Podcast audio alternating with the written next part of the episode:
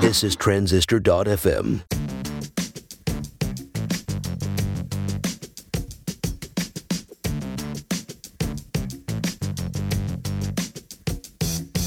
Hey, it's time for part two with Jason Calacanis. In this episode, we explore the question every product person needs to answer Should I bootstrap or should I get investors? Just a little break to tell you about Shopify. If you're trying to set up an online store, then you really should try Shopify. I've tried setting up dozens of online stores for clients in the past, and there are always so many headaches handling payment gateways, multiple currencies, taxes, shipping rates. And I always had this feeling like if someone else could just solve that problem for me, I would I would pay for that, and that's exactly what Shopify does. I want you to go to productpeople.tv slash Shopify, S H O P I F Y, and get a free 14 day free trial. That's productpeople.tv slash Shopify. just wanted to tell you about my friends at Sprintly. They've been with our show since the beginning, and they actually have a new coupon code for you to use. Product People TV 2013 will give you 10% off your first three months. Basically, their web app is the best way to manage the software development process. It's agile project management that works. Uh, you can start by trying Sprintly for free by going to www.sprint.ly and then once you're ready to sign up for uh, an actual account, uh, you can use the code ProductPeopleTV 2013, all one word, lowercase, and get 10% off your first three months. That's an incredible deal. I use this software every day at work and love it. I think you and your team, uh, especially if you're working with three or more people, are going to love it too. So www.sprint.ly and then use the code ProductPeopleTV 2013. I just discovered this company called KnowAds. It's K N O W A D S, as in I know ads. The hardest part about online advertising that I've found is is figuring out what works. And what KnowAds is, does is it reveals your competitors' campaigns and it shows you exactly what's working for them. So you get to see their most successful ad copy and ad placement. Uh, it looks really good. Go to productpeople.tv slash ads and sign up for an account at KnowAds. Thank you so much for sponsoring the show. Let's get right into the show with Mr. Calacanis. Well, this is then this is a good time to uh, to talk because, like I mentioned, uh, we've covered a lot of mostly bootstrapped uh, founders, people that have uh, started their companies uh, with their own money or uh, not taken outside investment. Why do you think someone would want to get funded as opposed to bootstrapping? Um, so there's been a lot of debate about that. If you can bootstrap, great. Um, and most people do that for a period of time. Some people have to hire developers, have to hire designers. Some projects maybe can't be bootstrapped. Not all products. You know, if you're making, if you're doing something in biotech or a medical device, there's no bootstrapping that. Mm-hmm. Uh, bootstrapping can take you so far. So I, I think the the balance between bootstrapping and doing a large venture capital round is AngelList and Lean Startup Movement by Eric Ries. So if you look at Eric Ries and the Lean Startup Movement, and you look at AngelList that's like the perfect balance, like taking those two disciplines, raising a little bit of angel funding, and they use second market now to do micro funding amongst accredited investors. So raising two hundred thousand dollars, five hundred thousand dollars to build the proof of concept out, get market feedback, and prove out that there's product market fit. Then once you have product market fit, then you can ram and jam and increase it. So it's not one or the other. It's in what order. Because anything that does get traction, you're going to need money because if it's got traction, there's no reason not to capture that and take it to the nth degree because if you don't, somebody else will. So mm-hmm. if you're mm-hmm. Pinterest and you realize, hey, we figured something out here, or Uber, well, if Uber doesn't go into every market, somebody else will. And in fact, Uber now is in whatever 30, 40, 50 markets. It's incredible. But they still have people popping up in markets before they get there in some cases. So they're in a race. That, well, you can't do that race without capital. And if you mm-hmm. want to hire the best people, that requires capital. So I think what we're seeing is the trend is raise less money in the beginning, raise more money when you have product market fit, and investors are really comfortable with that. Okay, yeah, sure, Airbnb, that's a crazy idea. It goes to Y Combinator, gets a little bit of traction, gets a little bit of money. Then the traction becomes real, and it's like, okay, let's ram and jam. Let's raise hundreds of millions of dollars. Drop, Dropbox, clearly the model works. Let's ram and jam. Let's mm-hmm. go hard. And and, and so like gotta, ram and jam, you mean like the the purpose of raising the scale. money is to like acquire as many customers as you can? Is that the idea? Take, that... mar- take, take market share and scale. Yes, those two things. Take market share and scale. Scale okay. like a mofo. Yeah, and I mean the on the other side, there are some great products um, that have grown really fast and have stayed private and have stayed bootstrapped. Uh, Mailchimp, SurveyMonkey, uh, Valve is worth 2.5 billion and has 30 million users. So it looks like uh, it look Mailchimp probably has about 2.5 million users. Do you think those are anomalies? Um, what what is the or could they have benefited from funding if they'd if they'd taken funding at some point? Uh, you'll have some like Mailchimp that doesn't take funding. They can be built off of you know services revenue. People do that all the time. So you know it, it does happen, and it's a great thing when it does because you preserve your equity. Mm-hmm. Um, but you know, the, a lot of the things you mentioned might be ten night, ten year overnight successes. You know, yeah. you're like, oh my god, it's an overnight success. It's so obvious. It may have taken them ten years. They could have taken five years out of that process, but there's not one way to do this. And so I think the bias people bring to the table is like they think, oh, it has to be venture capital or nothing. It's like the vast majority of businesses are not venture capital funding. The vast mm-hmm. minority are funded by venture capital. Most don't need it, and there's going to be more and more options. Crowdfunding getting your customers to fund your company, and you see that with the Pebble Watch and movies.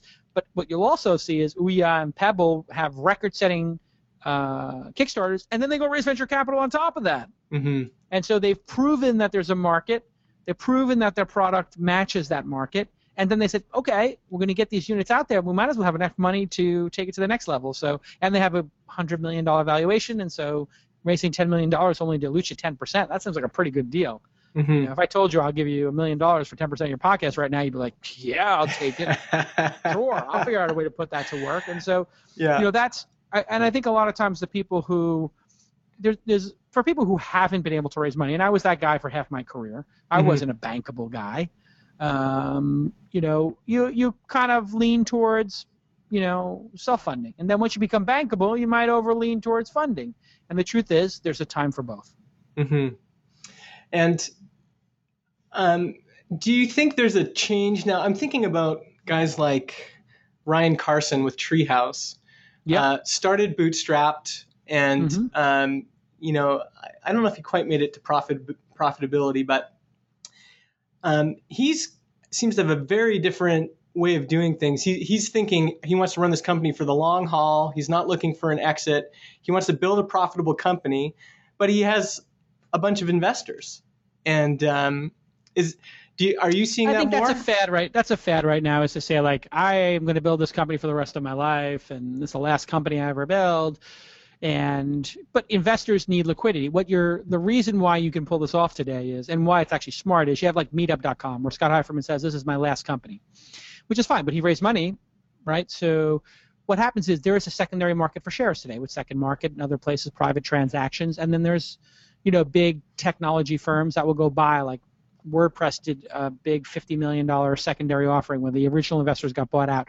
So this really didn't exist as much because people weren't as bullish on internet companies, but now that it's pretty clear um, that they're going to be great investments in some cases, especially when they hit scale, you have the secondary market. So the secondary market has changed, you know, that approach. Whereas you used to be forced into a sale, forced into uh, an IPO. Now not so much, right? I mean, a lot of Dell's trying to go private. I mean, a lot of people are less enamored with this IPO or the sale. So, mm-hmm. completely possible. There's a concept, perhaps even that venture capitalists would take dividends, but the truth is they'll just trade their shares to somebody else. I mean, if Dropbox started throwing off a billion dollars a year in profit, and they just said, "Hey, we looked at the cap table, and this VC firm owns 20%. Sequoia owns 20%. I don't know if they do or not, but let's say Sequoia owns 20% and they paid $3 million for that.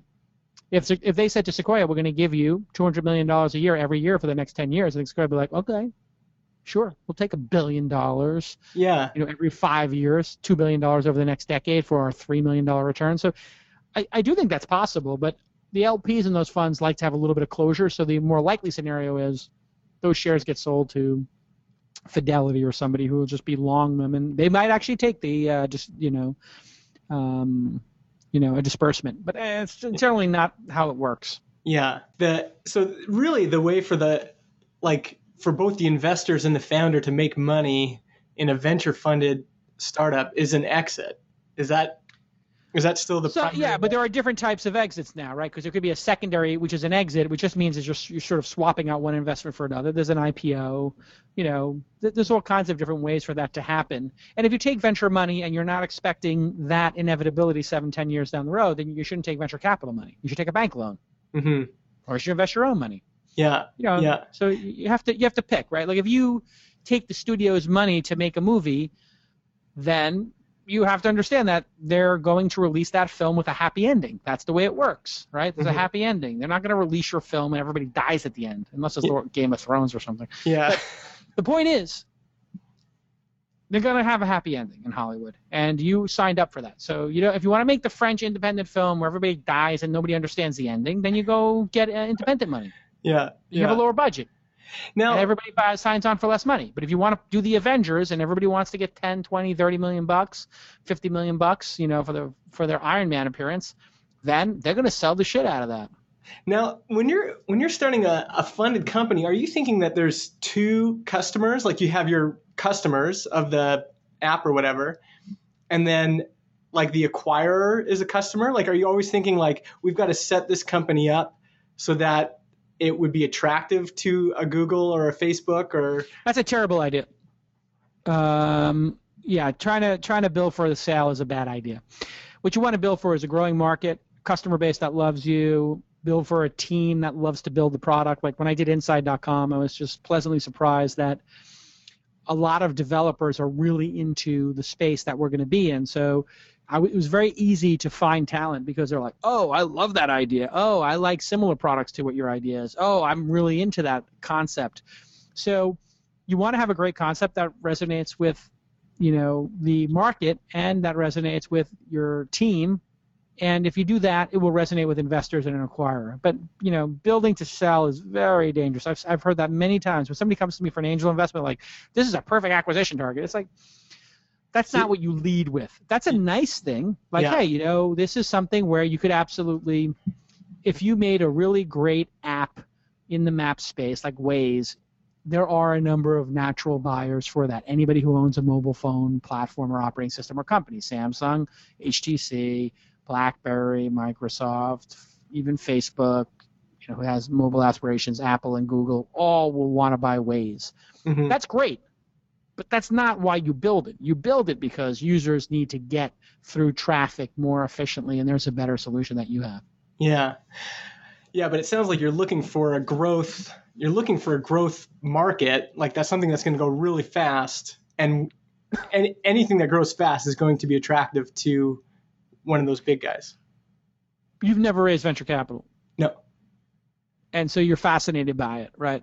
And you're fascinated by the exit. You have you ever exited and sold a company to Google or Yahoo or anybody like that? No. Right. So it's naturally fascinating to people, right? Mhm. If you were amongst the people who has raised venture capital or sold one, it would just seem very transactional and natural to you.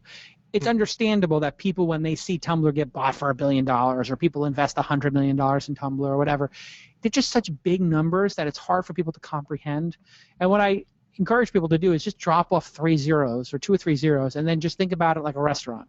If I told you so we drop off three zeros that this restaurant got sold for a million dollars and that the restaurant was making, you know, fifty thousand dollars a month, you'd be like, okay, it's probably a good deal. Or these people invested a hundred, five hundred thousand dollars in this restaurant and they sold it for 2 million. You'd be like, that's great. Mhm. That sounds good. It's just the numbers are so large that even when I came as a kid out of Brooklyn, I was absolutely like you, like, oh my God, it's big numbers and how do you go that big and whatever. And it turns out there's a lot of money in the world. There's trillions of dollars just sitting around and people are bored and rich people are getting richer and richer every month, you know.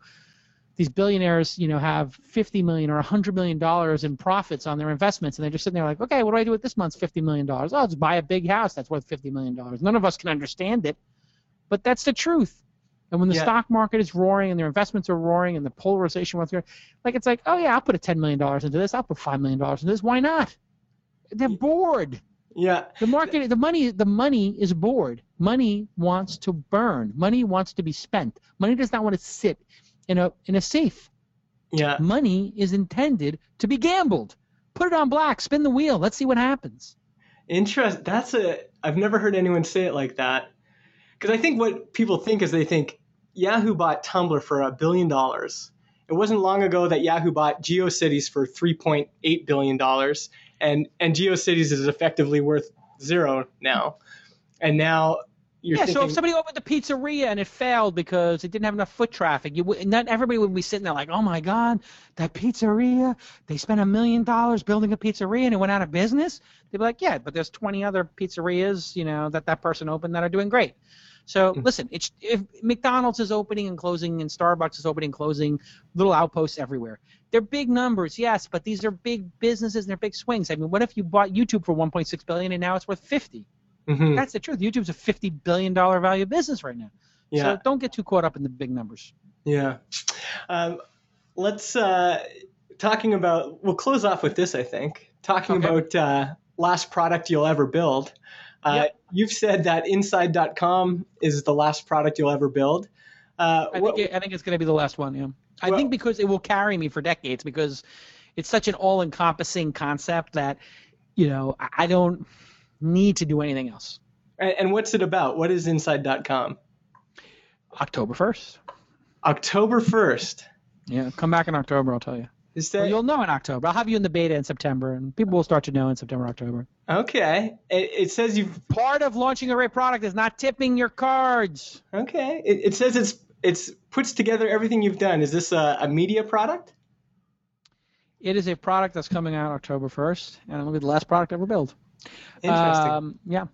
Interesting. Okay. Yeah. Well, Jay, And if you want to be in the beta, go to inside.com and put your email in. Then we're going to email that list and tell them, hey, fill out this survey. And if you fill out the survey, then you'll get to the beta. So, but just sign up at inside.com if you're interested. interesting. Okay. Yeah. I think we have like five or 10,000 people have signed up already for the beta. So when we get to 50,000, we're going to start letting like a couple hundred people in, you know, each time. Already. Wow.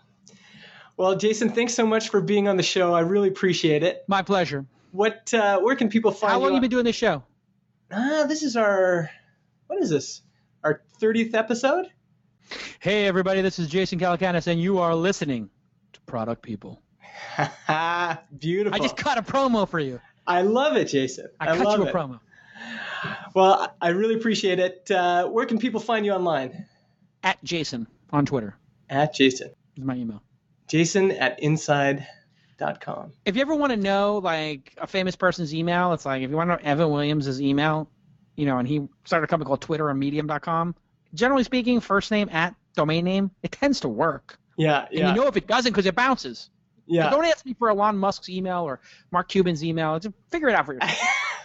You're telling people to go figure out their emails right now. Well, I mean, but, but, uh, is that such a revolutionary idea? I mean, people can just delete an email. That's People true. are upset about their email addresses. That's true.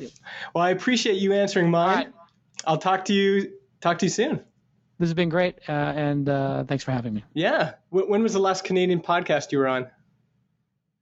This podcast is out of Canada. Yeah, beautiful British All right, that's. I Columbia. rescind my rights. I, rescind my rights. I don't want to be on any Canadian podcast. No, I'm coming. I'll be. I'm going to be in Ottawa next week. Perfect. Chamath. Awesome. Yeah. No, I love Canada. I love Canada. All right. Talk Beautiful. to you soon. Cheers. Bye. Thanks, Jason. I just finished editing the show and I realized that this part two is a lot shorter than I thought it was. We're just under 20 minutes normally. We like our shows to be about 30 minutes, but no fear, next week I interview Noel Tock of Happy Tables and building your app on top of WordPress fame. And uh, that episode will be a full 30 to 40 minutes. Come back next week. If you haven't subscribed already, you can subscribe on iTunes, on Stitcher.com, uh, using your favorite podcatcher like Instacast. You can follow me on Twitter at MIJustin. You can follow the show on Twitter as well at Product People TV.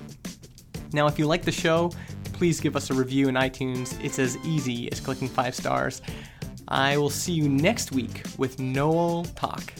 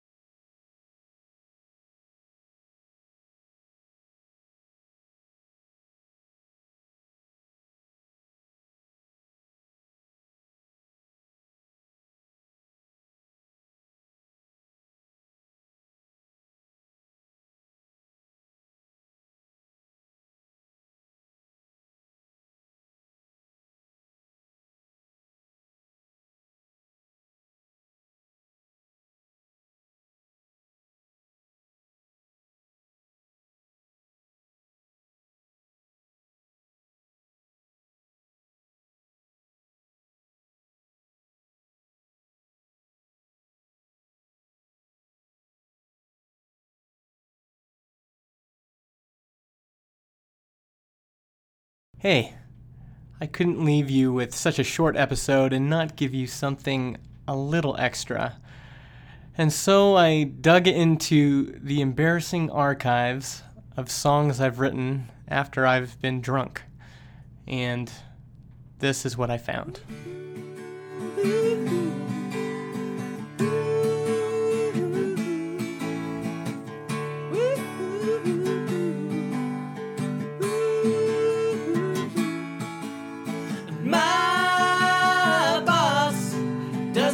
Understand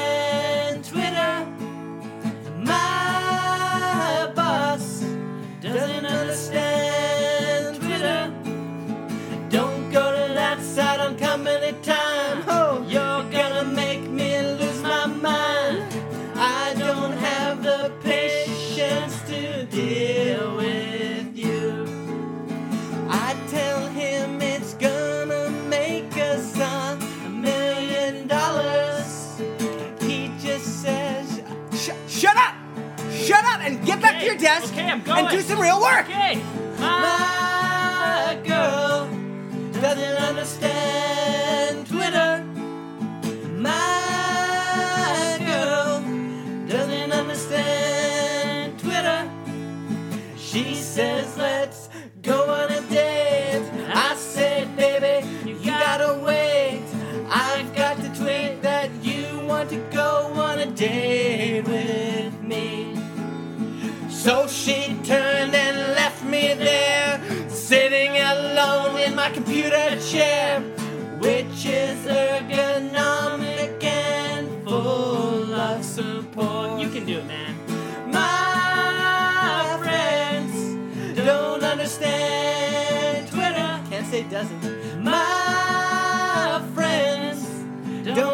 Don't Twitter.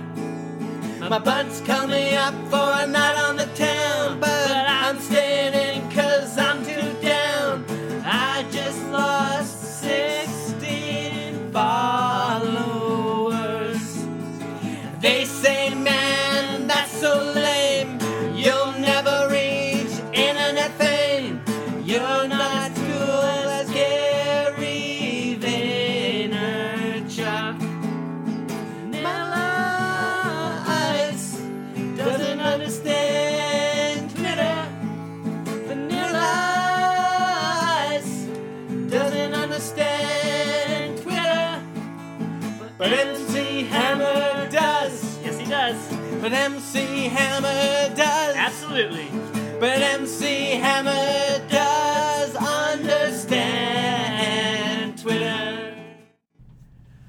So there you go, a drunken song written on a cold Canadian night with my friend Daryl Woodward. If you want to see the animation, the cartoon animation that we made to go along with that drunken song, you can go to productpeople.tv slash song. Have a great week. Podcast hosting is provided by Transistor.fm.